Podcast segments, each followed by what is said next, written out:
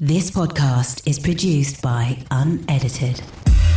Hello, dreamers, and welcome to episode 115 of the Dreamers Disease podcast with me, Alex Manzi. And after going through my own battles with depression and anxiety, I basically wanted to create a platform to inspire you to make a positive change in your life. And whether that's the discussion about everyday struggles or hearing the story of an inspirational guest, we aim to help you to start becoming the best version of you. So, on this week's episode, I am joined by Grace Victory, live from the London Podcast Festival. My truth now is that every day I'm different, every minute I'm different. We're cyclic beings, you know, we change, we grow, we evolve, we go backwards sometimes. And I'm okay with that. That's my truth. Having met Grace at the beginning of this year, we've been trying to make this recording happen for so long. So, I'm really, really glad that we got it done in front of a live audience because Grace's energy is so amazing. And for those of you who don't know about her, she's a blogger, a podcaster, an influencer, a social activist, a fashionista, and many, many other amazing things. And her presence and message is so powerful that she's affectionately known as the internet's big sister, and she champions all things body positivity, which I love. Now, during this conversation, we spoke about finding balance in an online life that Grace lives and not always wanting to post. Grace shares her lessons and experiences with therapy. So I just want to thank you for listening to this episode.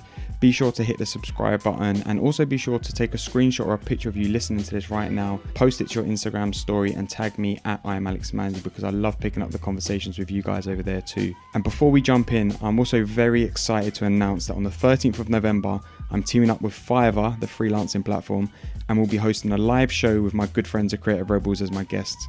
Now, it's a free event and it's taking place at the General Assembly in Whitechapel in London, and it's gonna be amazing. Like, I cannot tell you because it's gonna be full of gems and plenty of amazing creative advice. As I know that David and Adam from the Creative Rebels podcast always come heavy with the inspirational ammunition. And for some of you guys who have been listening to this, you know we've, you've heard us a couple of times bouncing off each other, so it's going to be an amazing event to be doing it in front of a live audience as well. So to grab a ticket, all you need to do is simply head to thedreamersdisease.co.uk forward slash tickets. And like I said, it's a free event and there will be plenty of space, so be sure to get signed up and I will see you there. So head over to thedreamersdisease.co.uk forward slash tickets to grab yours. But right now, let's jump straight in and hear from Grace Victory live from the London Podcast Festival.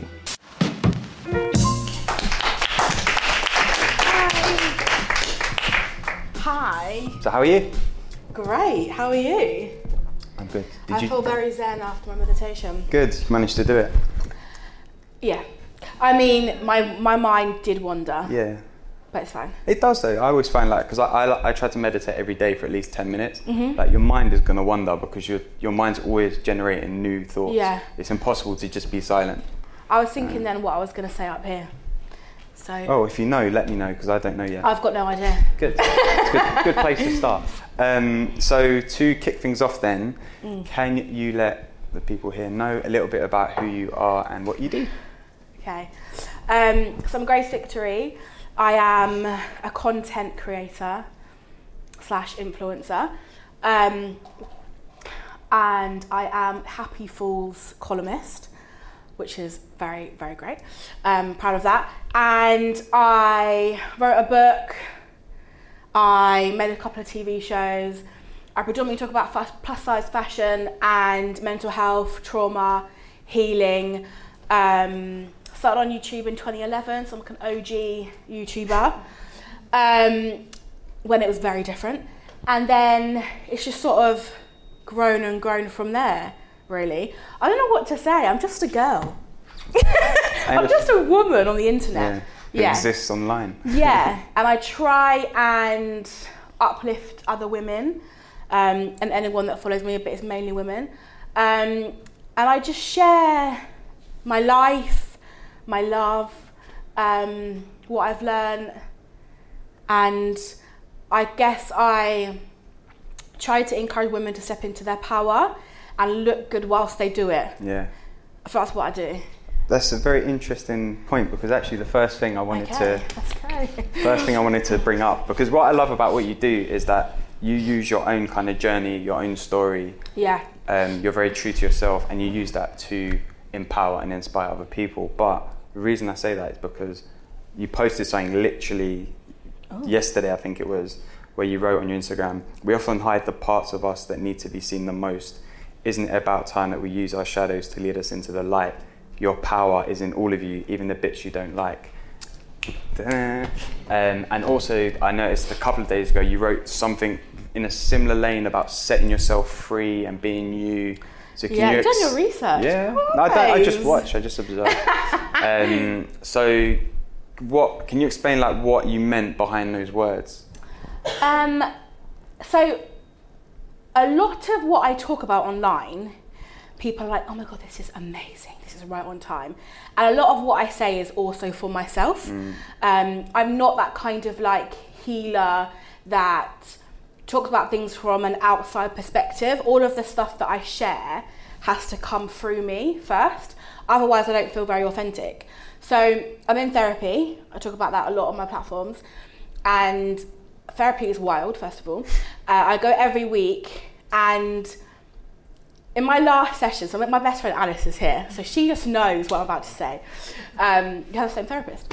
So um, he said to me, Oh, like, I was saying, I'm just not authentic. I'm just struggling. I'm in between, like, what I've been through and letting it go, and then, like, stepping into, like, my full power um, and letting go of my suffering because I think a lot of us have identities to our pain and they become a massive part of us. And he said to me, Well, you're trying to be superwoman, not being a powerful woman. And I was like, Oh my God, drag me. Um, and I realized that, like, there's parts of myself that I try to hide still, which I think it's surprising to a lot of people because I'm like this confident person on the internet and I'm very honest with what I talk about. But there's certain things that I still find hard to talk about and certain parts of myself that I struggle to step into. Mm. And I just thought, And- can I, can I swear? Yeah, but do you, it. and do you mean fuck it? but do you mean in the sense of stepping into that and talking about it online, or in like IRL in real life? Both. I think that part of my brand and part of my success is because I'm very honest with what is happening. I find it really hard to go through something, learn a lot about it, and then not talk about it because I'm like, if it was the other way around, I'd want to know, mm. I'd want some advice or just like a little Instagram caption to make it feel like I'm not alone with what I'm going through. So I just try and be honest with what I'm experiencing, whether that's like negative or positive. Um, and my whole thing is making like holistic healing accessible. So what I've learned, I know that not a lot of people have access to in terms of like money, um, whatever it is. So I try and just give them a little bit of like free therapy Yeah. through my page. Yeah. I think that's yeah, I think that comes across because like I said, there's a lot of things that I've noticed from following you for a, a number of years before we even met. So it's like, and I just can tell that you're being quite true to yourself at that moment. Mm. And I find that when I post stuff, and obviously I don't have like as much engagement and followers as you, but when I post stuff, I'll I'll post the thing that feels right for me at that moment. Yeah. I won't just think, oh, I need to write something about it's Monday, be positive. I'll be like, I'll, mm-hmm. I always screenshot quotes on my phone, so I'll look through the quotes, see which one jumps out at me, and then the one that jumps out, I'll then write something related Yeah. to that because that's jumped out of me for a reason on that day, um, and then always find that those posts always do. They get more engagement because someone is out there feeling a similar thing. Yeah, and I feel like people know when it's like regurgitated Yeah. and when it's like your own heart. I Yeah. think they know. My followers do anyway. And some days I have nothing to say, Mm. and that's some, one thing I've had to learn is that you haven't got to constantly fill fill the void and fill the space all of the time. Mm. Sometimes just let it be. So there's some weeks and I won't post anything because I've got nothing to say and the internet is pissing me off. So and then there's other times where I'm just on it constantly like I want to inspire, I want to help. And there's other times where I'm like someone needs to inspire and help me Yeah. right now. So yeah. Yeah. So what's the biggest things that you've been learning through therapy then, so far? We got plenty of time, don't we? Okay. um, oh my god. Okay. It takes. I'm that kind of person. So when I first started therapy, I've been in therapy twice. So I, the first spout was for my eating disorder, and then that was all great. And I was like, but I'm still not there. So I started again with a man, which is just wild. And I thought I'm gonna go to therapy. Just give me like a year. I'll be out. I'm a year in, and I'm like, "Oh, I've got about three years to go. and I always I want to have a time frame on things because I like to come out the other end of it. This is my problem. Um, whereas obviously true healing, you have to go through it, and then you've got to go through it again and again and again. So I've really learned that healing is very like it's not linear, and you'll think you're over something or you're through it, and then you get a trigger, and you're like, oh. And I think I'm healed until I go back home to my family, and I'm like, yeah, okay. So yeah, it's hard. It's hard. So that's one of them. Second of all, that you have you can't have any expectations of therapy. I think people often think they're going to go to therapy and- and they're going to get a diagnosis or this is going to happen, and it doesn't always work like that. Um, and showing up for yourself is the most important. Like you have like 50 minutes, and that's just your minutes with your therapist, and um, it's important that you show up for yourself and you talk about the stuff that's actually going on for you, um, and you allow yourself to go through the process. Um, what else have I learned? It's just really fucking hard. Yeah. It's really, really hard. And I get why people don't do it because it's money, one, but also it is grueling. And you think that therapy is just that 50 minutes. It's not. When you're in therapy, your whole life becomes therapy. There's been parts of me that hasn't been able to create. So I've been sat at my desk looking at my blog like I've got nothing to say apart from I hate my life right now. Um, and it's and it's and it's difficult and you you can't, you don't want to go out you want to stay at home you're miserable you're sad. Sometimes i cry and i've got no idea why i'm crying. My boyfriend goes what's wrong? And i'm like i just don't know. And it is and that's the process of it. It's just letting it all come out letting it all flow and letting your healing be what it needs to be. Um, but yeah it's the hard the, the biggest thing i've learned is that it's really really really hard. So the hardest part is kind of like showing up every time. Yeah. And- And like allow I have this thing where I don't like to be sad. Because I'm like, this is not this is or angry. This is not um this is not helpful for me. I want to be happy and joyous and I want to come out the other end. And so allowing myself to be miserable is also part of it. Um yeah. Yeah, because I feel like you have to you have to allow yourself to feel everything because if you're not allowing yourself to feel sad or feel miserable or feel anger or Mm. anything like that, all you're doing is building up a resistance against it. Yeah. And the more resistance you build up against whatever that bad feeling that you're trying to push away, It gets worse. you just create more friction around It it, and it gets worse and it grows and then it comes back harder the second time and then it comes back harder the third time and it just keeps coming back and coming back and coming back so when you actually accept it for what it is Mm. feel it you soon realize and it's hard you soon realize that like actually this is a temporary state of mind a Yeah. temporary feeling like But and when you're in pass it, yeah but when you're in you're- it and you're in your so obviously you have three parts of us adult inner child and ego and your inner child comes out and she's like my own child's like this is absolute hell. This is never going to end. And that's what, it's really hard to like get out of that mindset whilst you're in it.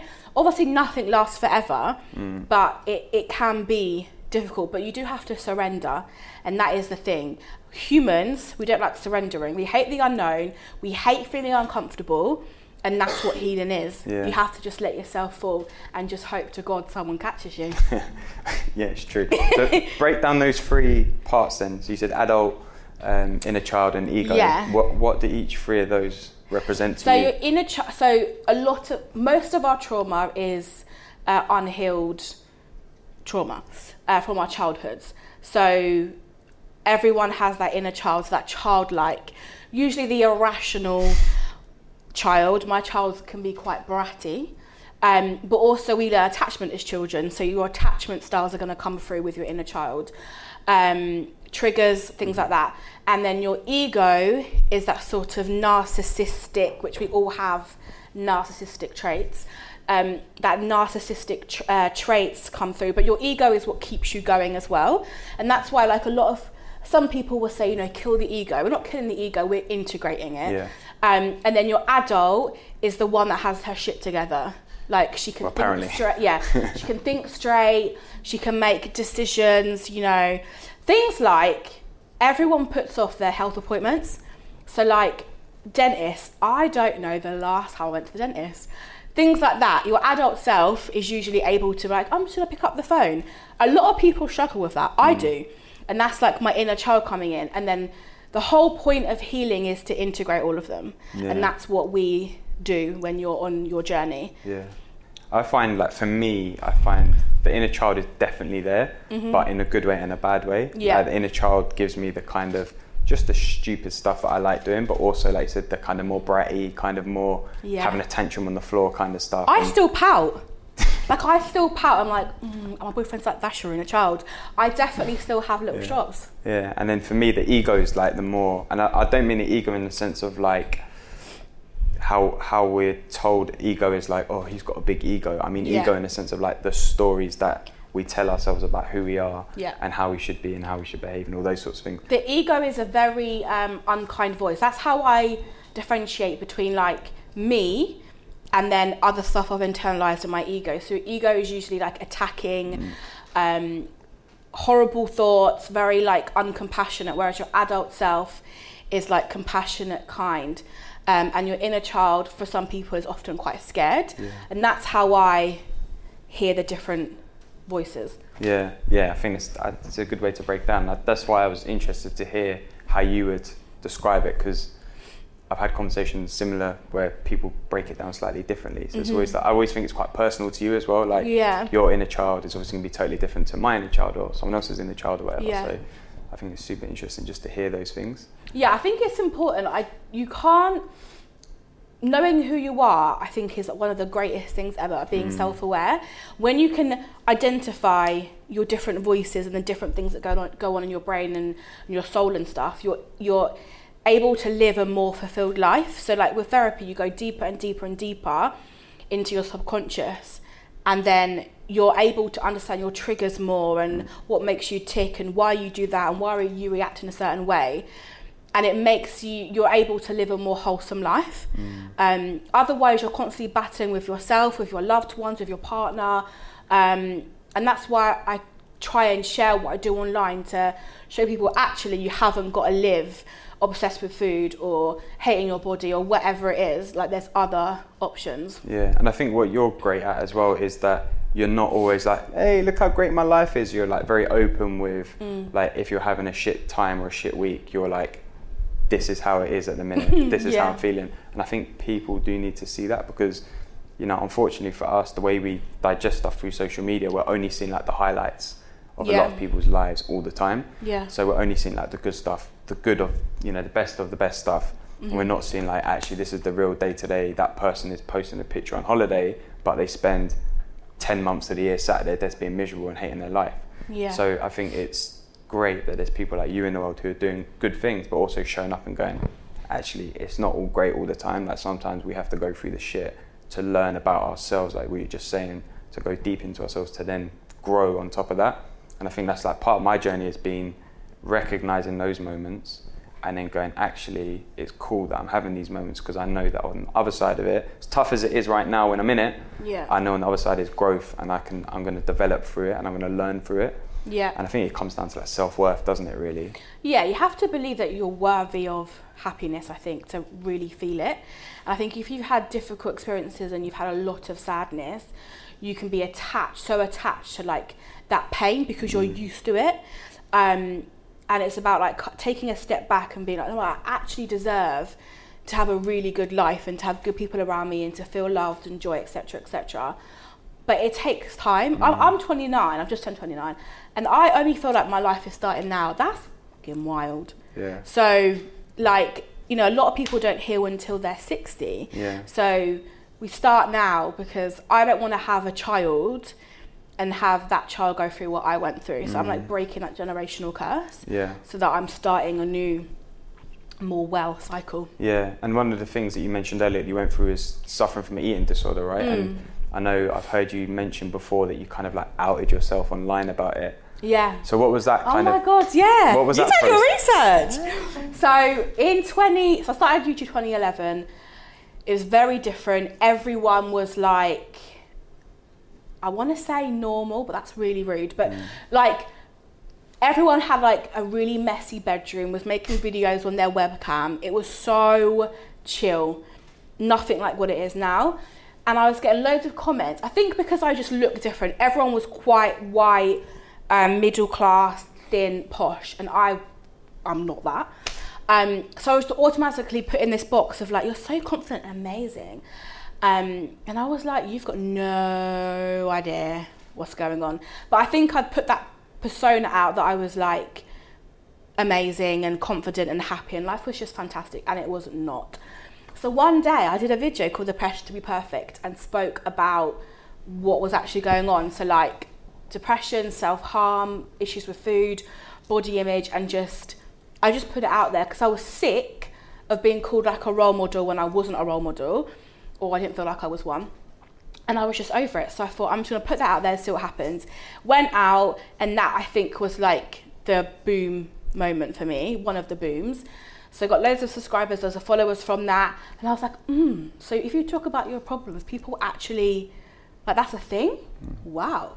So, um, yeah, it started on and on from there. And I was very open about my experiences with food and how I thought about food every second of every day was trying to be like this thin person and the role models that we had back then were like Kate Moss. Yeah. It was the models like that and I first of all I'm not white so I can't change my skin color and I was never going to be a size 0 like it just wasn't going to happen.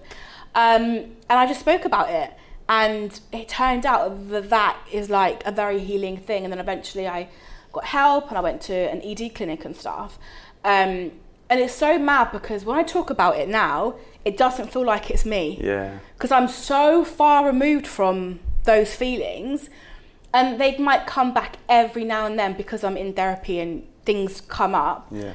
But it, that's just not me anymore. So what are the differences you see then between Grace from 2011, Oh 2012 First of all, my eyebrows. That's the thing. um, I think it was um, a very wounded inner child and a very, very overt, loud ego. And I was constantly battling between the two, really obsessed with how I looked because of experiences. I think when you're black, mixed race, of colour, and plus size, you're already talked about because you're so mm. different. So being different and my size became like a massive part of my identity. And then I wanted to lose loads of weight, and I did lose loads of weight, and then I wasn't any happier. I was way more unhappier.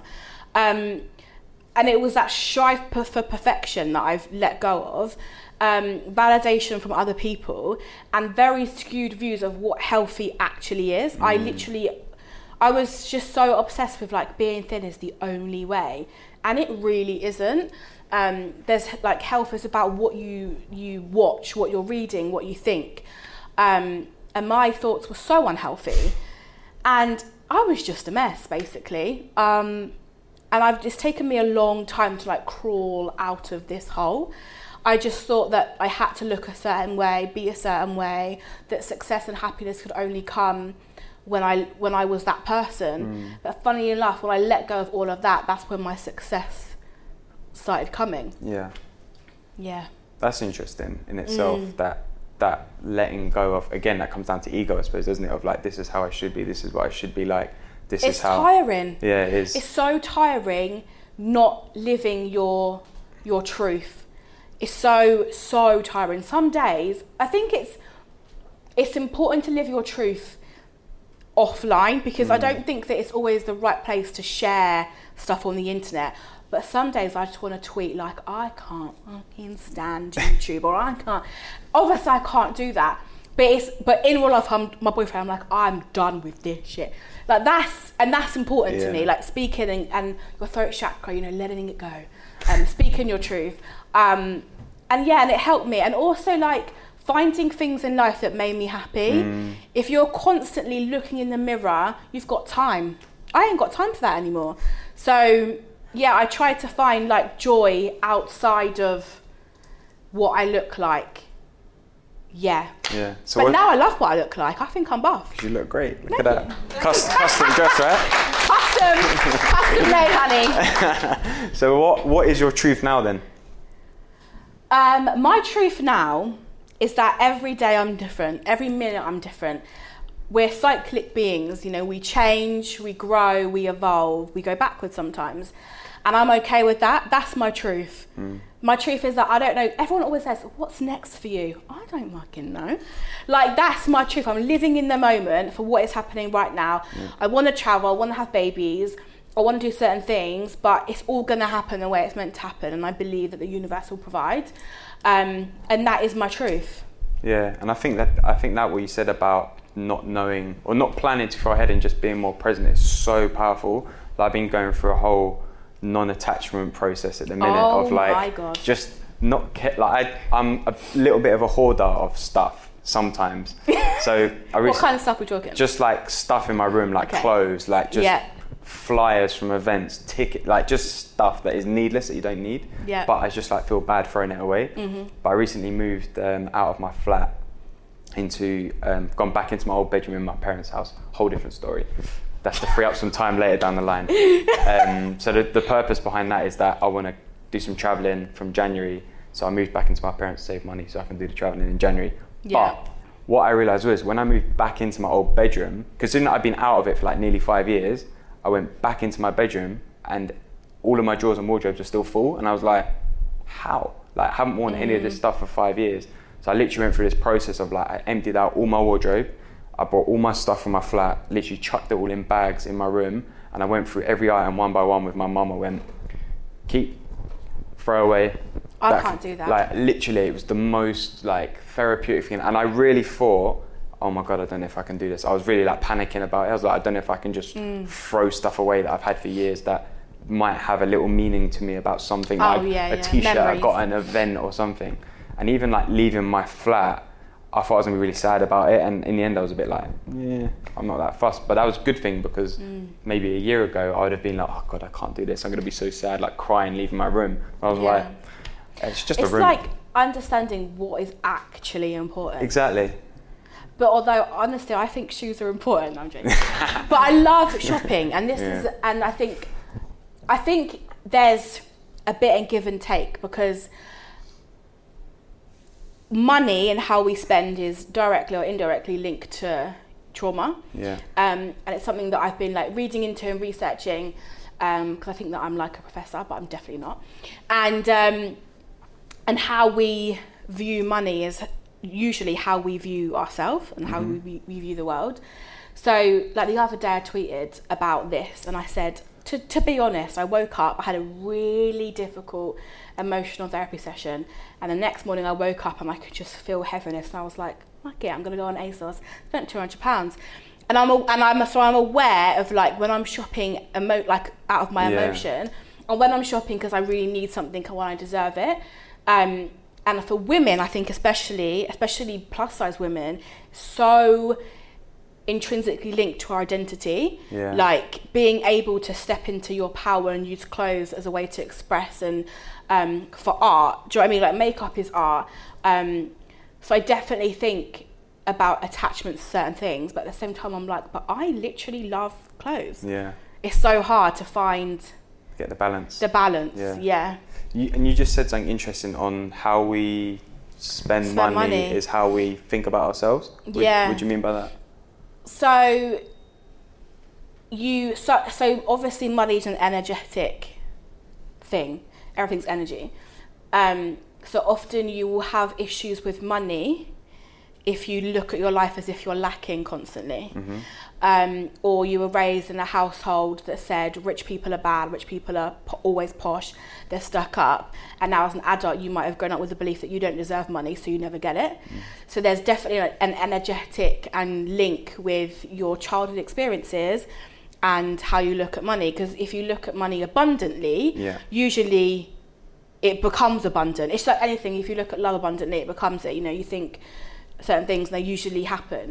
Um, but I just, yeah, woke up one day and was like, I'm just gonna spend. And I thought, why have I done that? And then I realised that I needed to control something because Yeah. in therapy, you often feel like you're, you haven't got control because you work with projections a lot in therapy. So you'll go in and you'll say something, and he'll be like, "That's a projection," but in your mind, it's real, it's happening, it's not. And then by the end of it, you're like, "It definitely was a projection," but at the time, you don't realize. So in therapy, I often feel like um, my therapist knows more about me than I do, and I'm not okay with that. Um, and then I feel like I'm losing control. So for me, spending money is the way that I can control. Oh, that's It's very deep, Yeah. No, I like but it. it's though. a thing. It's I like a thing. it. I, I might have to have a deep dive into why I spend because I'm quite like I'm fairly relaxed with money. Mm-hmm. Like, don't get me wrong, I don't earn loads of money, but I'm, I'm fairly like if I want to buy something, I'll buy it. Like, Yeah. and I'm never like oh. Sh- mm. Sometimes I'm and ah depending on the price, but I, Yeah. I also don't spend like more than hundred quid on anything. So Wow. like clothes because just don't. Fortunately.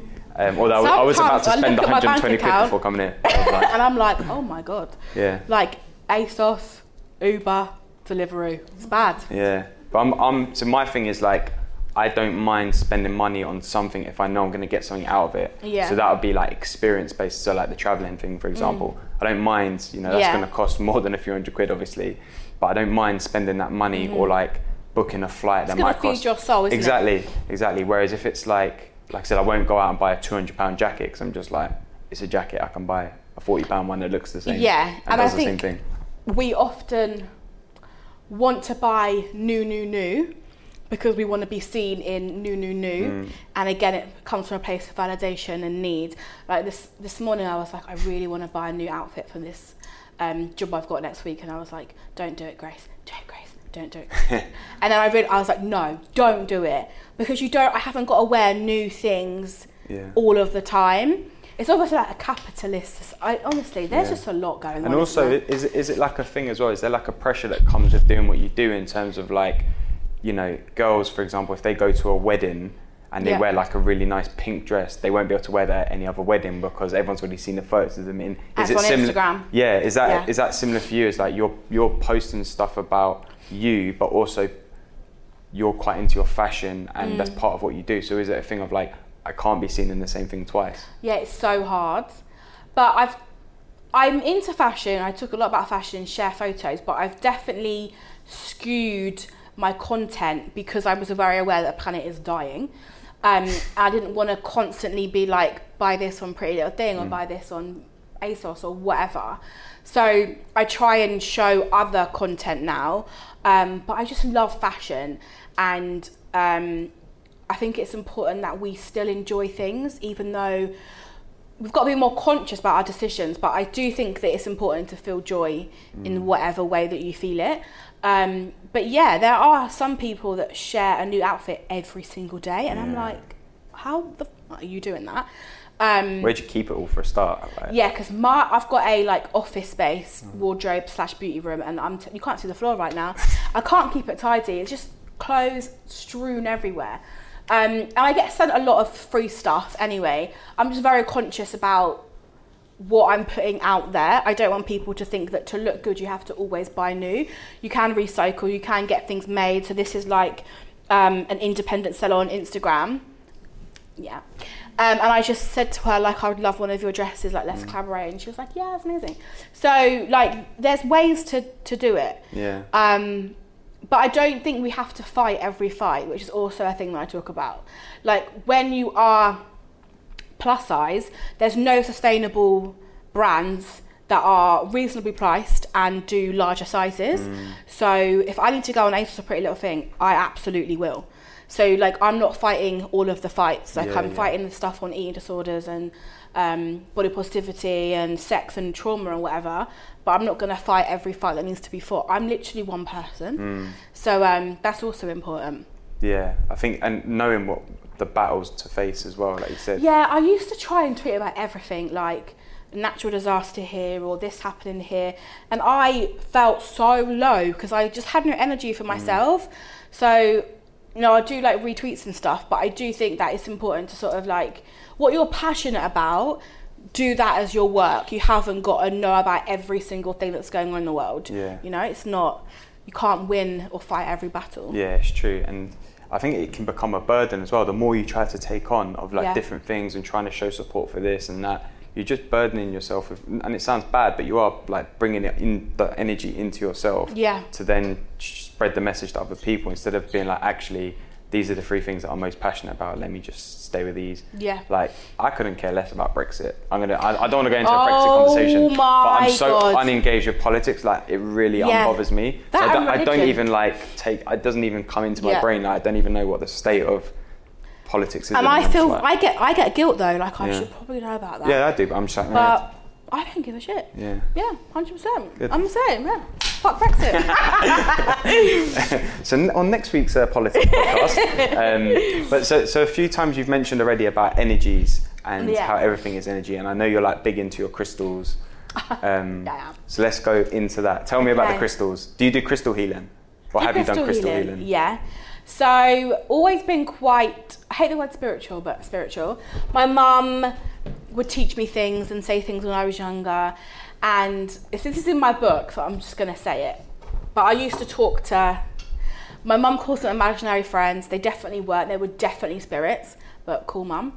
Um, and so I always knew that there was just some things that you can't always see with like your your human eyes, um, and you just I just feel certain things. And a few years ago, I got really into astrology, Yeah. and I was like, oh, I'm a Virgo. So reading about Virgo and then my moon sign, and it just sort of went on and on from there. And I've got two best mates in America who are very awake, I want to say. And America's a lot more forward with everything. If it, okay, not everything.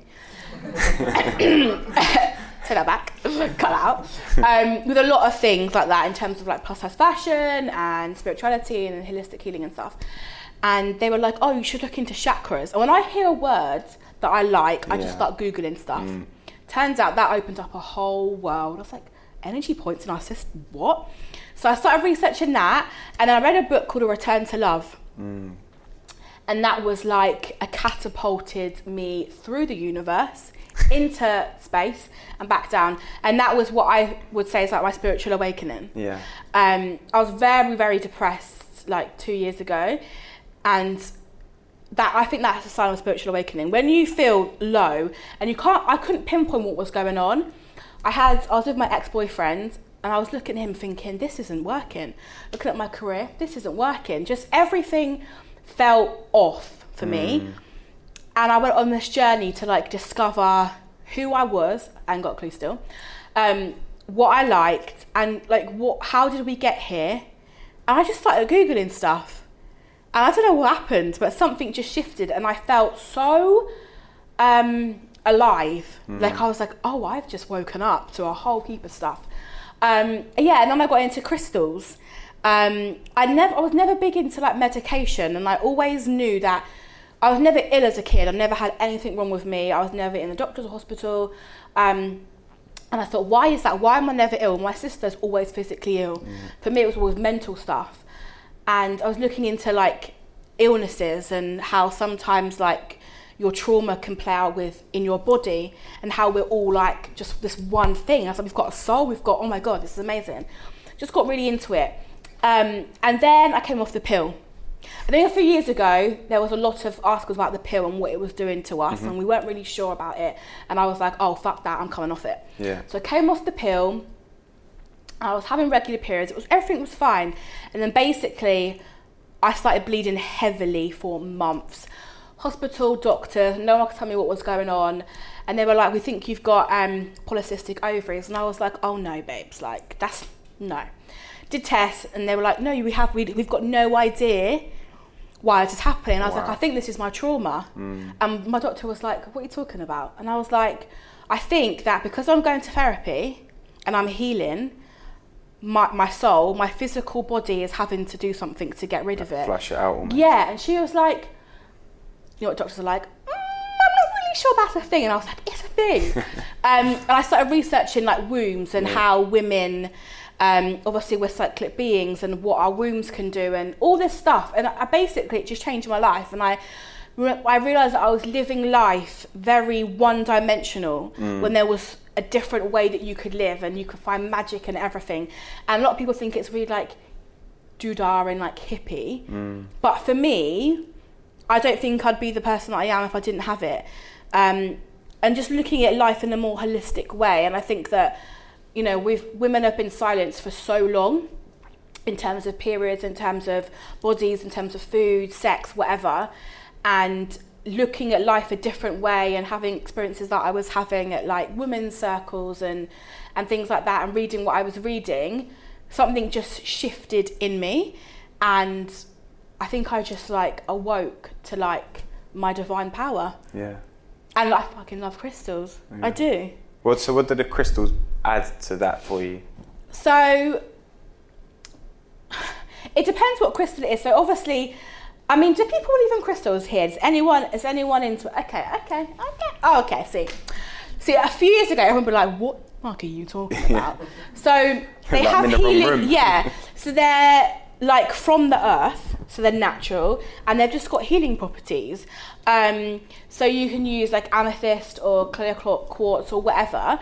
Um, but I gravitate towards citrine quite a lot, and citrine to me is like a paracetamol. If I've got a headache, put a citrine on, and honestly, 10 minutes, done. Yeah. Heavy periods, citrine, um, and then essential oils, obviously, like I love using those. And you know, how- you know how some people turn to like paracetamol or like a cup of tea? I turn to lemon balm oil and amethyst. And that's just the way it is. And it helps me, even if it's like, um, what's that saying? Like, if you think you're gonna, it's gonna help you, it does. What is that called? Oh, um, Placebo. placebo effect, even if it's that, I don't care because it works. yeah. Um, and I just, just changed my life. Mm. That's literally it. And it's so hard to talk about because it's so, like, it's so true and it's like a knowing that I just know, but a lot of people don't get it. But that's that's what it is for me. Yeah, I think a lot of it is down to, and I- I'm not massively into crystals. You should be. I know, I know. Trust me, I've been told millions of times. But the re- the reason I'm not is because it's another thing of like I haven't really got time to start investing and trying to discover all this stuff. Yeah. However, um, what I was going to say is I think the the reason why people discredit it. So I've got friends who are just like, nah, it's all bollocks. It's just like it's a rock. How can it? But I think what we forget is that there are energies in the crystals, which is obviously why they do what they do. But Yeah. There's energy all around us, and the best way that I can describe it, and I've described it a few times like this, is two ways. Is if we were trees, for example, right? Have you heard about the the wood wide web? so this is so they recently discovered right that trees Yeah. Well, work. tree. Okay, I'm gonna go there, but trees definitely speak to me. okay, but They're, sp- they're spirit guides for me. yeah. I'm just saying. I'm not okay, crazy. we'll come back to that. We'll come back Okay. to that. Okay, I got noted. Um, but what I was going to say is like, so trees work together. So we used to think that trees are individual. They have their own roots. They they drink their own water. But if there's like a group of trees in a place, and one of the trees is being less nourished than the others, the other trees will work together to then feed that tree. And this is just stuff that we we will never figure out how those trees know that because it's the energies that they're combined with that they use to pull together to help And that their tree. own little tree language. Exactly. And the other way to describe it is we're all having this experience now as humans. We're eh, you know bodies of energy and matter or whatever. But if we were dogs right now in this room, our experience of this exact same room would be totally different because we would be engaging in the room through our smell, through our sight differently. Mm. So just because we can't see and experience these things doesn't mean they don't exist. Like they're there. It's just we we Yeah. don't really understand how to fully take them on. And I think that's the thing with crystals is we don't still probably don't fully know how to like take the energy on from the crystals, but they have that power within them. Well, it's all perception. Yeah. So, like, I've trained to be a counsellor, and on the first course that I did, I was looking at memory and how we could have this, we could have the same childhood, the same parents, be in the same room, and we would see things completely Yeah. differently. So, like, memory is a perception. How you remember things isn't always how they play out. Um, I think that's the same with like people's perception of what can heal them and what can help them. I just believe that a rock can help me. I genuinely do. Yeah. Um, I think it's, I don't know, like when you're an adult, life is hard mm. and you've got to pay bills until you die. And I've got to do my washing and I've got to mop the floors until I die. If I want to believe in a little bit of magic, I am. Yeah. And that's how I see it. Yeah. So talk to me about the trees. How the how are the trees your spirit guides? People think I'm crazy. So, the same way people love dogs, I mm. love nature. I'm a Virgo, I'm an earth sign. So, I like earthy, I like being in mud, basic. Well, I don't like being in mud, but like that kind of con- consistency Yeah. I like. Um, and there's a this is so wild. There's a tree outside my my bedroom um, balcony doors. And some days I look at it and just think, this is you're just amazing. And I feel like when it like blows in the wind, it's just it really relaxes me. And like I feel like it's always saying, just be gentle, calm down, because I'm always like here, there, and everywhere. And I have a, um, a spiritual healer called Amber, my friend, um, and I see her mum a lot because her mum's also a healer. And she said, I keep getting this vision of trees, and I'm like, I know it.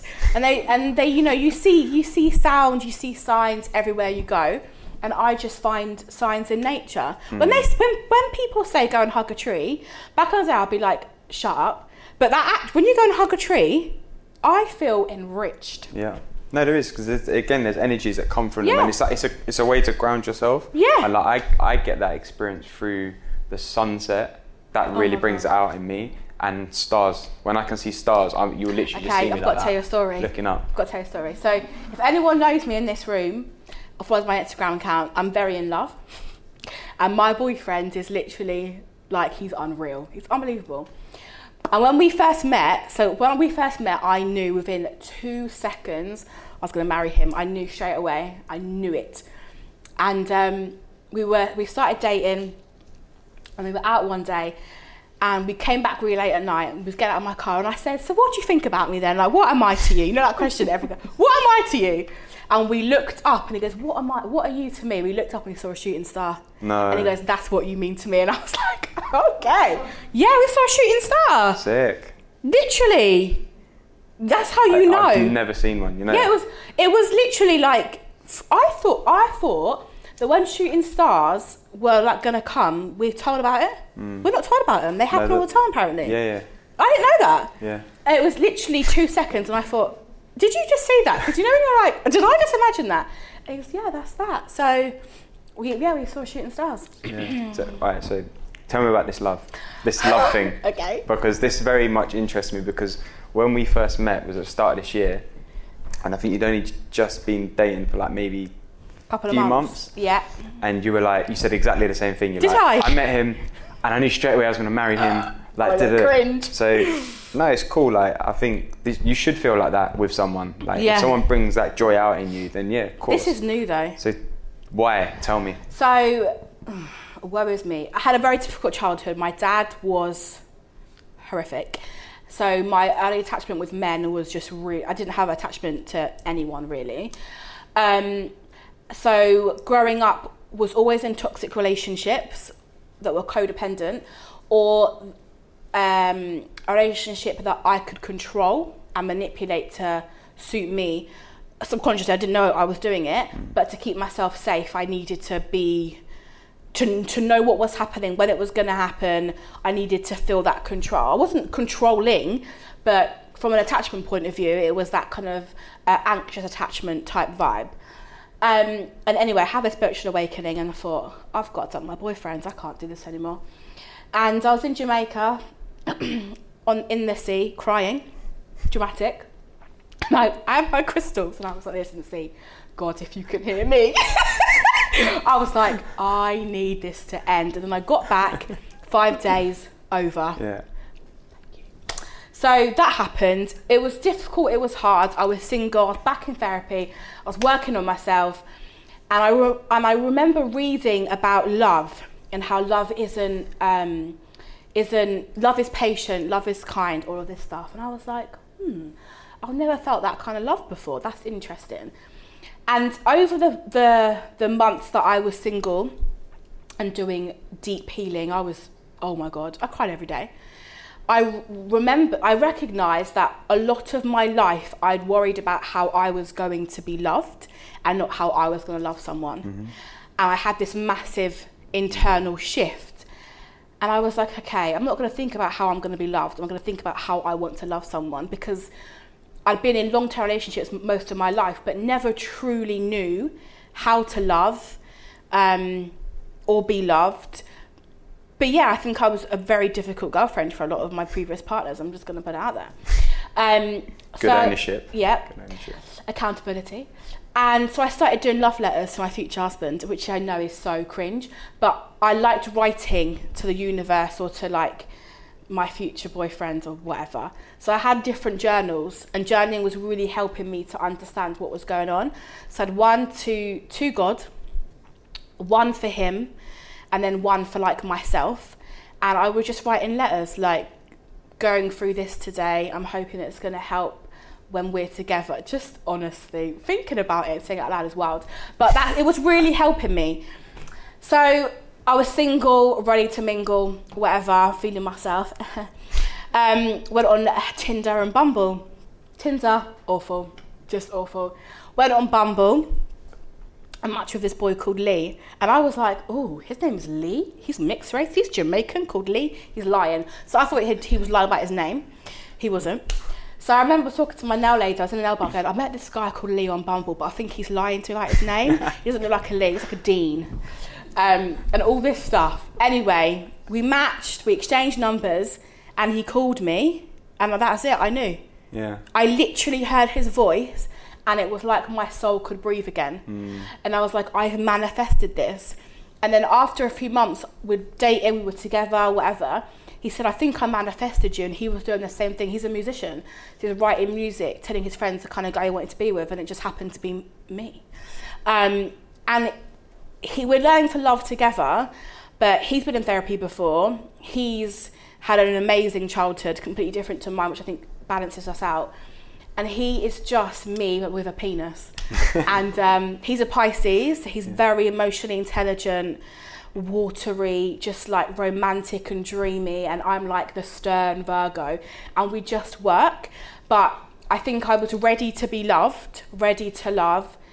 And I was very open for whatever me and him were going to be. But I mm. secretly knew that we were going to marry each other. Yeah. Does he And know that's that it. He absolutely knows that.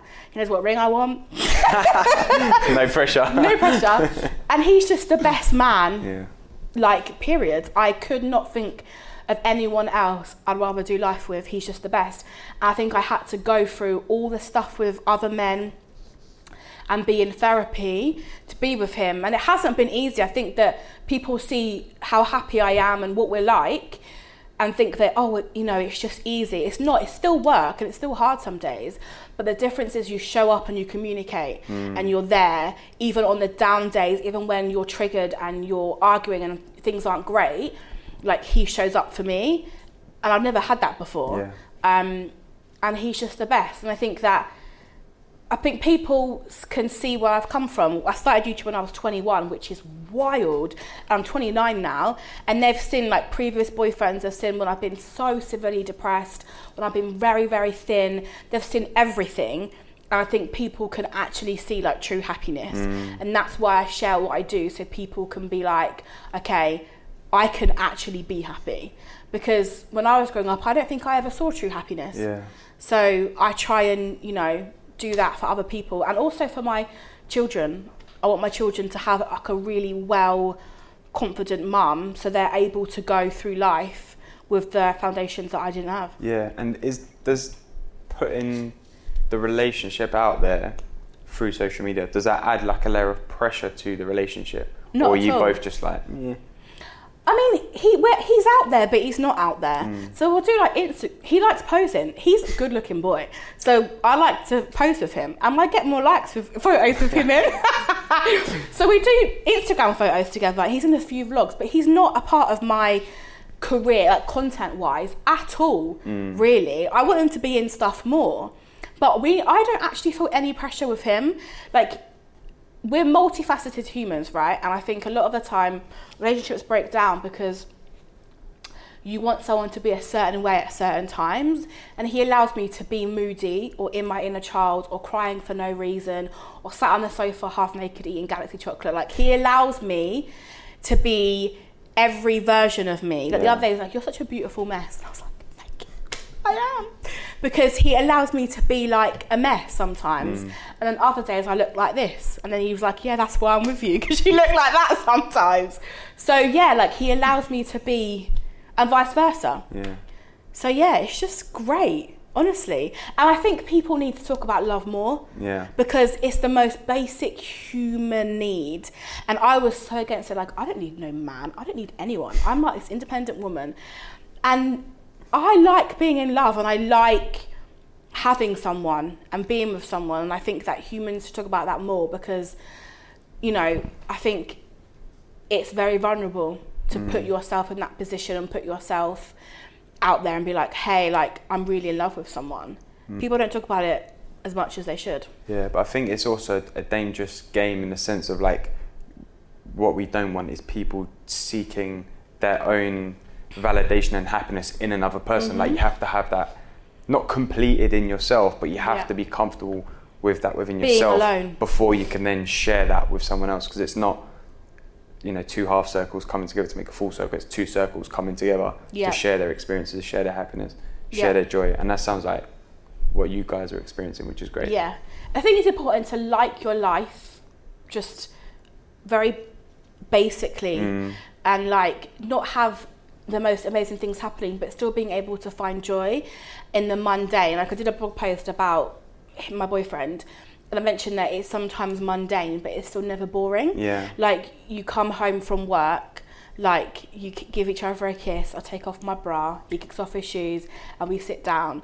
Like it's very mundane and can be quite routine, but like it's better doing it together. yeah But you have to learn to be apart and and be in that void of like nothingness, and then fill up on other things. I think you do need to sit in the emptiness for a yeah while. because it can't just be like good time good time good time good time because it's just not No. that's just not like. But my boyfriend's like that. He he is. Oh my god. So like I'm very um, realistic, responsible. Like we've got responsibilities. We've got to do this. He wants to go out and go to the bar and go to bowling and cinema every single day. And I'm like, got to clean the carpets. We've got to do this.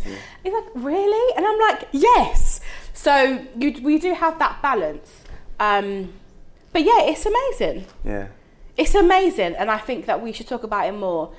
Like, love is great, we should you're right but it's hard to accept it though. If you're not used to being loved, it's wild. Like, I self sabotaged a lot. In well, I what tried to. Oh, God, we're going. Oh. But you Um, brought it up just in very subconscious ways sometimes. Like, I'd cause an argument as a reason for us to break up, and he'd be like, "But I'm not going anywhere." I'd be like, "Fuck." um, yeah, a lot of self sabotaging or like wanting to run away. And he has admitted to me before that he's had times where he's wanted to run because it's a lot. When you meet the person you want to be with for like the rest of your life, that is a lot because you're like, the rest of my life, that's another 50 years. Um, so yeah, and I, yeah, I self sabotage. I think we do it in different ways. Um, and mine was definitely like wanting to argue or like wanting to run, like trying to put my guard back up because I felt like I was too open. Um, but now it's like settled and you settle into each other and you like sink and you keep sinking.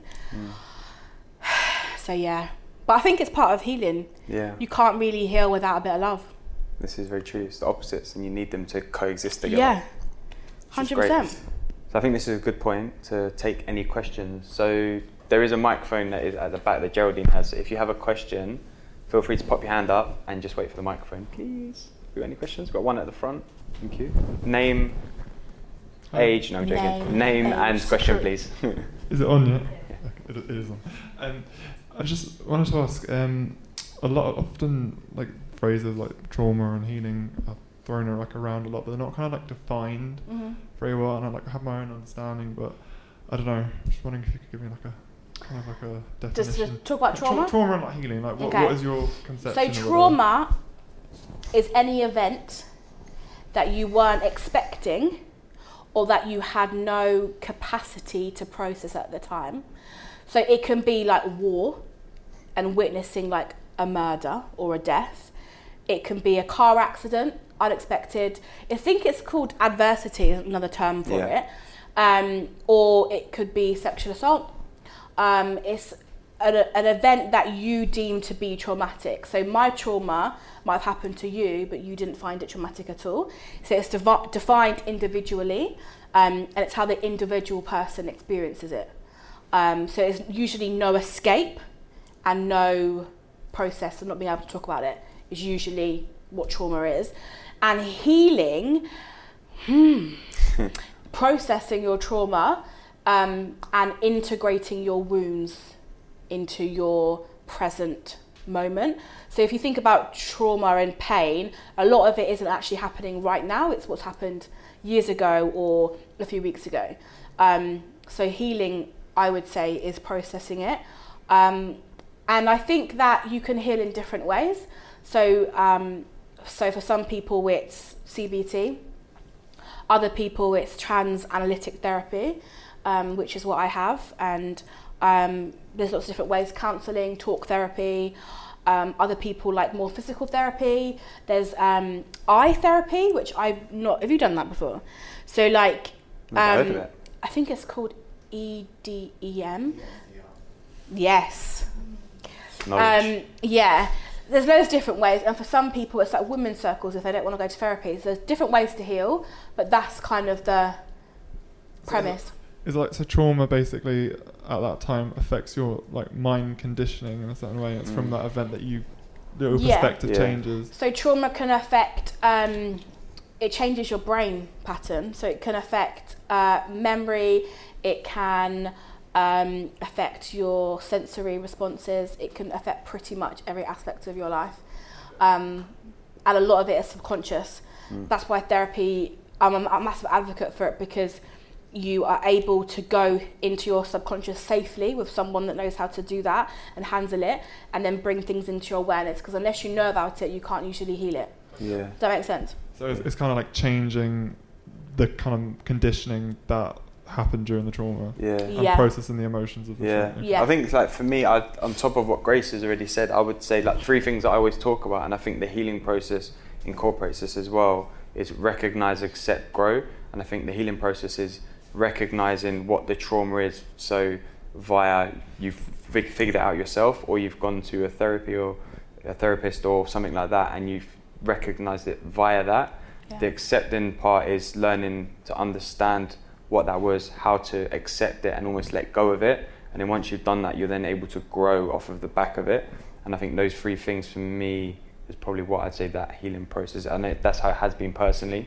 Like that process is like Mm. my healing process is like recognize the thing, learn to deal with it, accept it, and just almost try to let it go. And not it comes in onto it. waves. Yeah. I- Is it right to ask more questions? Yeah, yeah, go Yeah. for it. So obviously, like a lot of um, like personal, like, like self-help, like practitioners, and you know, like Katie Barr and everyone, like they talk about like stepping back, like behind the thought. So I, would you not think like in that kind of way you kind of jump ahead of your your like healing? Because you like she basically I don't think Katie Byron for example she did any healing basically. She said she kind of went from depressed to this kind of like observer watching kind of a state and so like if so basically if you can like step back be behind all of this like mental conditioning Mm. and live from that space then is is healing like mm, do you do you see what I mean like is healing kind of necessary was that a part of healing I think that's. I think what you're saying there is like that aspect of. You're saying stepping back is like. Almost like taking a s- literally a step back, but like seeing things for what they are, and just understanding about a thought and an emotion will come together. So, I might have a thought about something that happened last week, and the emotion that might come up with that might be a good one, might be a bad one. So every thought that we generate will bring an emotion with it, and it's when we then attach ourselves to that feeling that we're having around that thought, and we start to create more thoughts around that thing and more feelings around that thing. We're creating more of that experience rather than understanding that a thought that we have comes with a feeling, and then right behind that is another thought that's going to come totally randomly, which be another thought with another feeling. But as humans, what we do is we, and I always use like a metaphor of like we throw the initial thought and feeling that we want to cling on to because we want to feel that feeling and go through it again. We throw it into like a hypothetical washing machine and just let it like go round and round and round and round instead of actually recognizing that this is just a thought and a feeling I'm having right now, and in the next moment, there's gonna be another one that comes along which is totally different because that's how our minds work. We just generate random thoughts at any given time. But I think when we do attach ourselves to something and more often than not is the negatives, unfortunately, that we do attach ourselves to. That's when we need to go through that healing process of understanding why we do that to that particular feeling and that particular thought. So the stepping back is like seeing that actually that is what But I'm doing doing. that, stepping back is actually very difficult. very hard. I don't think I. I think after therapy I might do that. Like I journal, but I think when you're actually in it and you're going through it, taking a step back is is a lot easier said than done. Like it's that's really Yeah. hard. I think the part of healing is actually going through. Like the only way out is through a lot of the time. So you can try and take a step back as much as you want, but you still got to feel the shit Mm. to go through it. So I'm all about feeling. Like we as humans don't like feeling. We're scared of like feeling sadness or desperation or frustration. You feel it until you haven't got to feel it anymore, and you won't not wanting. You have to keep feeling that feeling until you feel it. Once you feel it, it's like, oh, it's not that bad. It's never as bad as you think it's going to be. Mm. Like, I push against crying all the time. And then when I cry, I'm like, that was the best cry ever. Sometimes you just have to let it flow. Yeah, it's true. No, I know it's, I'm going to move on, obviously. But I just I find it, sometimes find it like confusing because on the one level, like your thoughts create your emotions. Yeah. So if you are able to sort of step back, you don't actually necessarily need to go on Okay, to I've got an- um, emotional states. I've got a, a tip for you. So we do think a lot, but a lot of our thoughts don't actually mean a lot. A lot of our thoughts, like you can be driving and think, I wonder what it's like just to crash. Like you think of wild things sometimes, like open water. I think, I wonder what it'd be like just to jump in. Like you just think random thoughts, and I think that that's why we sometimes become very unwell and struggle with anxiety because we are a slave to our brain all the time, right? But grounding techniques really help. Like if you just sit sit with yourself for five minutes, throw your feet on the ground, like hear like the train going by or like the pit patter of a dog or whatever, and just ground yourself for a moment. Those thoughts will literally flutter away, or you'll realize that it's just the thought. Um, and I don't think it's I don't tend to listen to thoughts that aren't kind. That's usually your ego talking or something that's wounded. Even if it's like you need to be held accountable or you're being quite toxic, that can come through very kind if it's you know a a thought that needs your attention. Um, we often think we think a lot, we think too much. It's important to feel. If you actually feel where the pain's coming from, what's actually happening, it's easier to process. Yeah. Yeah, okay. Does that make sense? Kind of. Sorry. Uh, Sometimes it's not helpful, is it? When No. you're just giving that advice all the time. I'm aware of that. Yeah. I, I often find myself confused because you get like so many. I know you want to move on. Like you get so many different. Don't listen to anyone then. If you're confused by people, Yeah. listen You to have to find what works for you. No one will tell you what you need to know other than your own Yeah. intuition. And you'll always know what the thing is that works best for you. So like I'm a massive advocate of meditation, as you guys probably already gathered.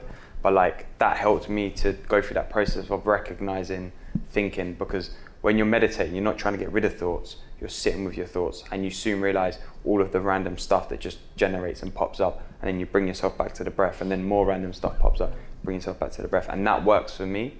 Whereas like Grace might have something totally different that works. So it's about finding the thing that not only you enjoy but works for you as well. Yeah. I mean, I think meditation helps with your awareness of everything that happens, and that kind of helps your ability to step back and observe your walk. Yeah. Already, but I'll get that. Mm-hmm. You got any other? We got a question on the other side.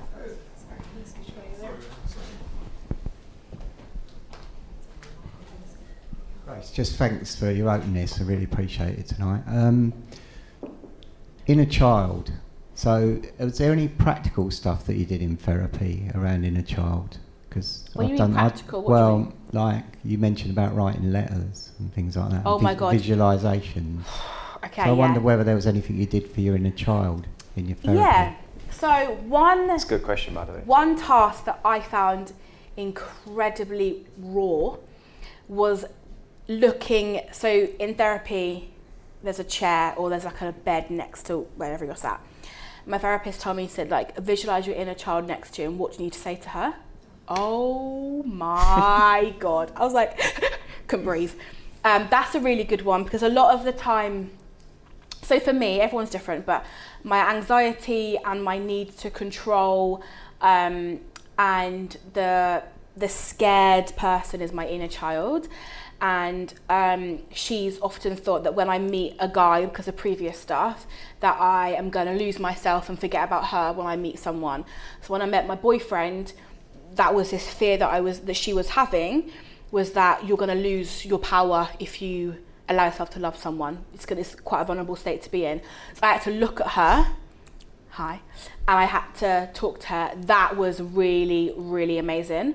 Um, and writing letters to her as well has helped. So did you do the talking physically? So like yeah, I had to say it out loud. Do you know Okay. how wild that is? I thought I was crazy. Um, and that really, really helped. And I think people always say, How do I connect to my inner child? One thing is doing things that you did as a kid. So I would say for six months, um, I was just painting. I can't, I cannot paint or draw, but I was just constantly painting because that was a way that my inner child wanted to be seen. Um, dancing, uh, play, like just doing really childlike things, which I think when you're an adult and you've got to go to work and you've got bills to pay and you've got kids, it's really hard to, to do that. But I think it's really important because our inner child is in every single one of us, um, but they've usually been silenced or forgotten about because you're ashamed of that person or what they experienced. So yeah, there's two good tasks: letter and talk to them. I like the talking idea. Yeah, Sounds it's great. wild. Did What you write? that? Did you write the letter with your opposite hand in it, so it's like childlike? No, I didn't. That's a good idea. Yeah, that's one way of doing it. No, I wrote it. because it brings you back to your shoulder by looking. Yeah. At Yeah. Oh my god, I might try that. Okay. Sick idea. Cool. Nice. You got any other questions? Or one more? Yeah. Hi. Hi. Um, how do you deal with talking about trauma and the real life things that you're going through, as well as influencing and things that brands want you to say? Oh dear. Okay. So, I think I'm very lucky that I work with brands that sort of get it. So I do a lot of work with Always, which is around period poverty, and obviously I talk about periods a lot. So that sort of aligns with that.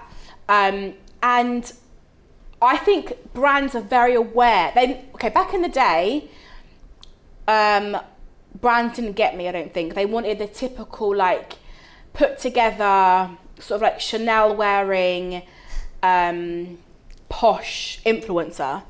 Like that's Yeah. not going to be me. Um, and I think in the beginning I really struggled with like finding my feet, who I want to work with, where I want to go. And I remember like in 2013 you just couldn't swear. Brands hated you if you swore, and I'm a big swearer, so I had to stop swearing for a while, um, which I would never do now. So I think I struggled in the beginning, but back then you didn't actually make a lot of money. So I was making seventy pound a month. Really, it wasn't um, a lot. It wasn't a full time thing. But now I think brands are aware of like authentic voices and people have different experiences. So I don't really. I wouldn't want to work with a brand that didn't like me for me and what I'd experienced and what I've been through. Um, there are certain things that I wouldn't talk about a lot. So, like, I don't talk about sexual assault a lot online, even though I've experienced that. I just don't think it's a safe way to do it.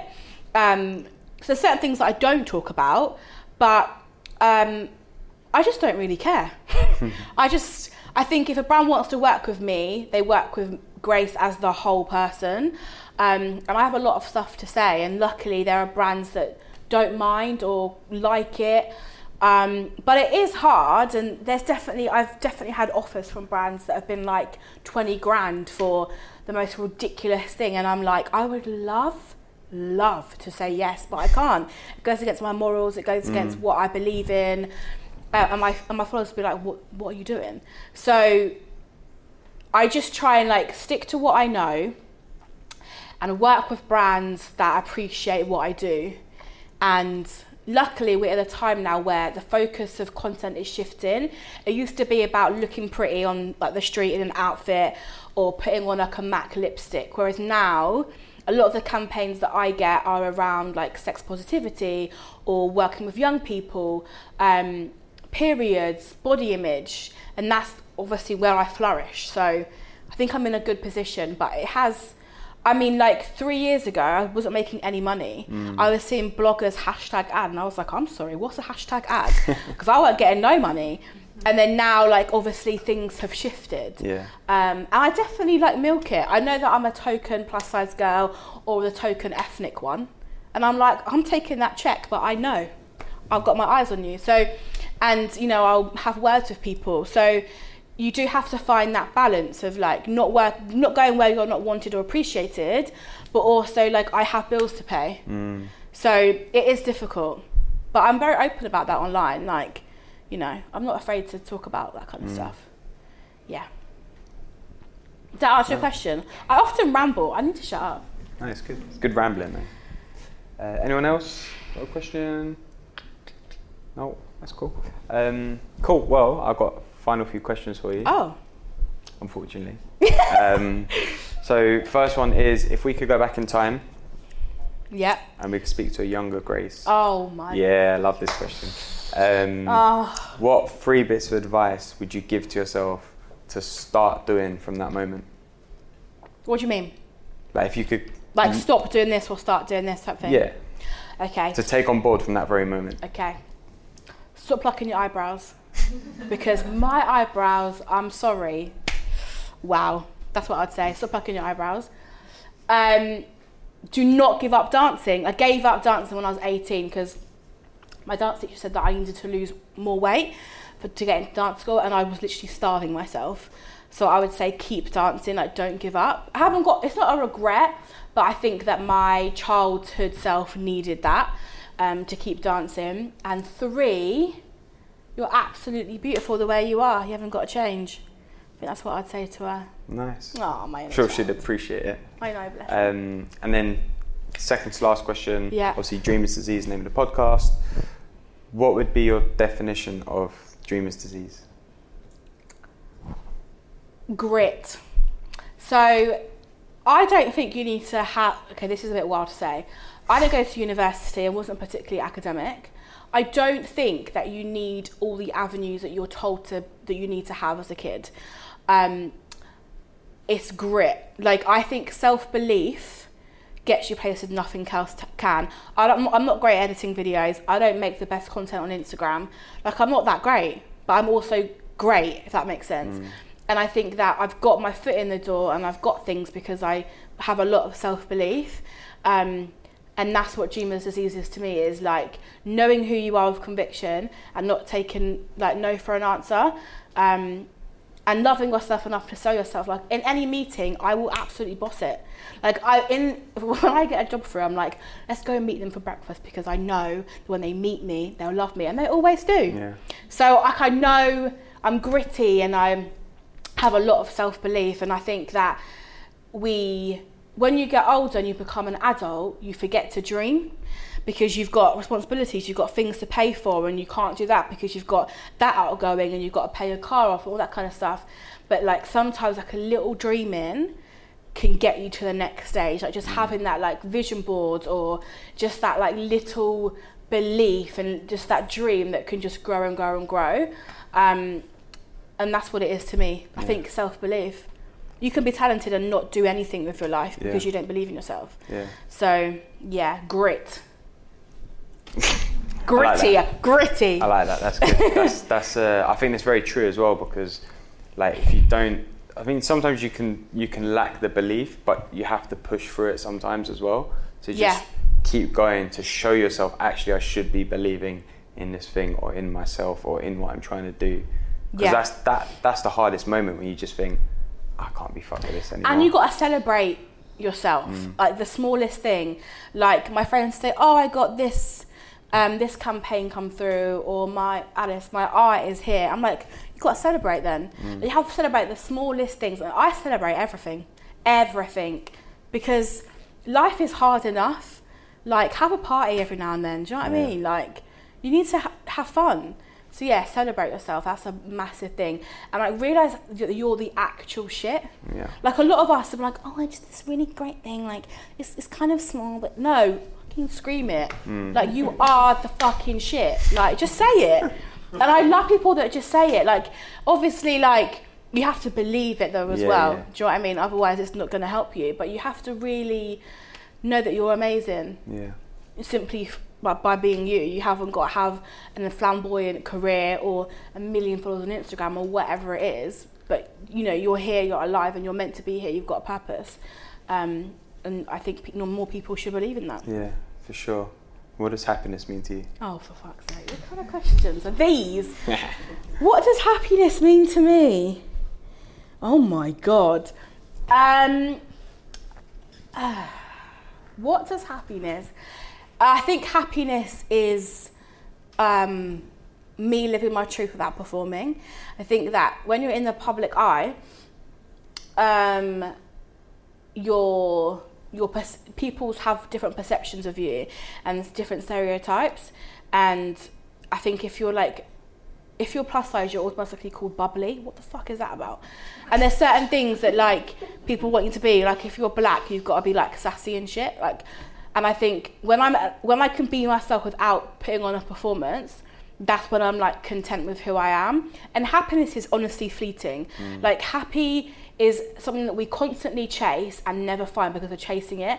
Like you decide in that moment to feel joy. Like I can be very very sad, but still actually have a lot of joy in my heart. So happiness is like a very like fleeting thing for me. Um, I much prefer like filling up on things that bring me joy because when you do feel sad, you're not as sad because you have that foundation that's there. It's weighty. It's it's strong, it, and it's based on joy. So yeah, me being my authentic self and being able to be me because I wasn't me for so long. Yeah, love that. And I think that's very true for most people. Like, I'm definitely, I feel it myself because like I've I've always kind of tried to live in a space where I'm trying to do things for other people and Oh, forget yeah. about doing the things for me because I just like doing them and because it's authentic to me. And I think I know some people might think it's a bit weird or Yeah. whatever, but I'm just like, you know what? I'm gonna do these things for me. And the more you do do it, Yeah. the more you go down that journey of, yeah, this is why I'm doing it because it's really feeding Mm. who I am. And it's like, I don't even care what other people think anymore. It's like, this is, I'm doing this for me.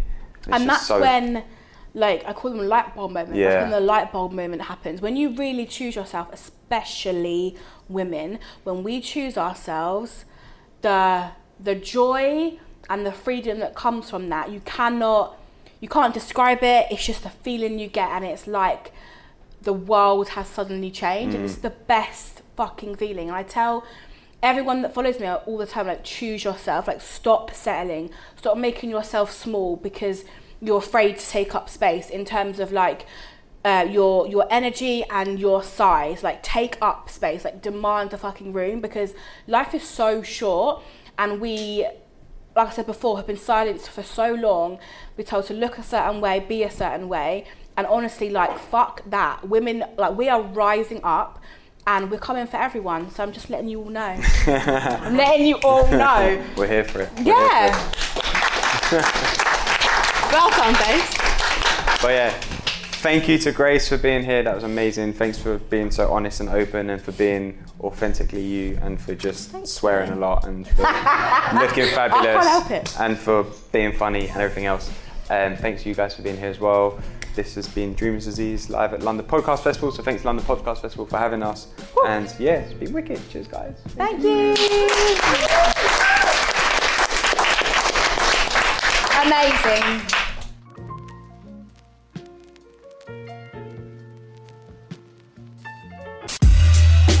So there we have it, guys. That was Grace Victory live from the London Podcast Festival. And as I said, an amazing episode. Like Grace's energy is so pure and so catchy, and it's just infectious, and it just the room just bubbles when she's in it, and she's just amazing at what she does and talking about the things she does, and she's so honest and open, and she just brings such a great vibe. And I think the stuff she was talking about, you know, trauma and healing and going through the kind of process of therapy is really powerful because I know a lot of people who listen to this podcast are interested in those subjects and they're always messaging me about therapy and stuff. And you know my own journey with it is that you know I tried it and it wasn't for me. So it's good to hear those experiences from someone who is not only doing it and is doing it and will continue to do it but is getting huge benefits from it. So I love being able to share that with you guys. Now if you did enjoy this episode and you know that there's someone out there who would benefit from listening to it then be sure to send them the link. Send that message to them share the screenshot with them whatever it may be just let's spread the message and the positive vibes with, with people because that's the best way to get these messages out there and if you want to connect with me you can hit me up on instagram at i am alex manzi you can find grace at grace f victory on instagram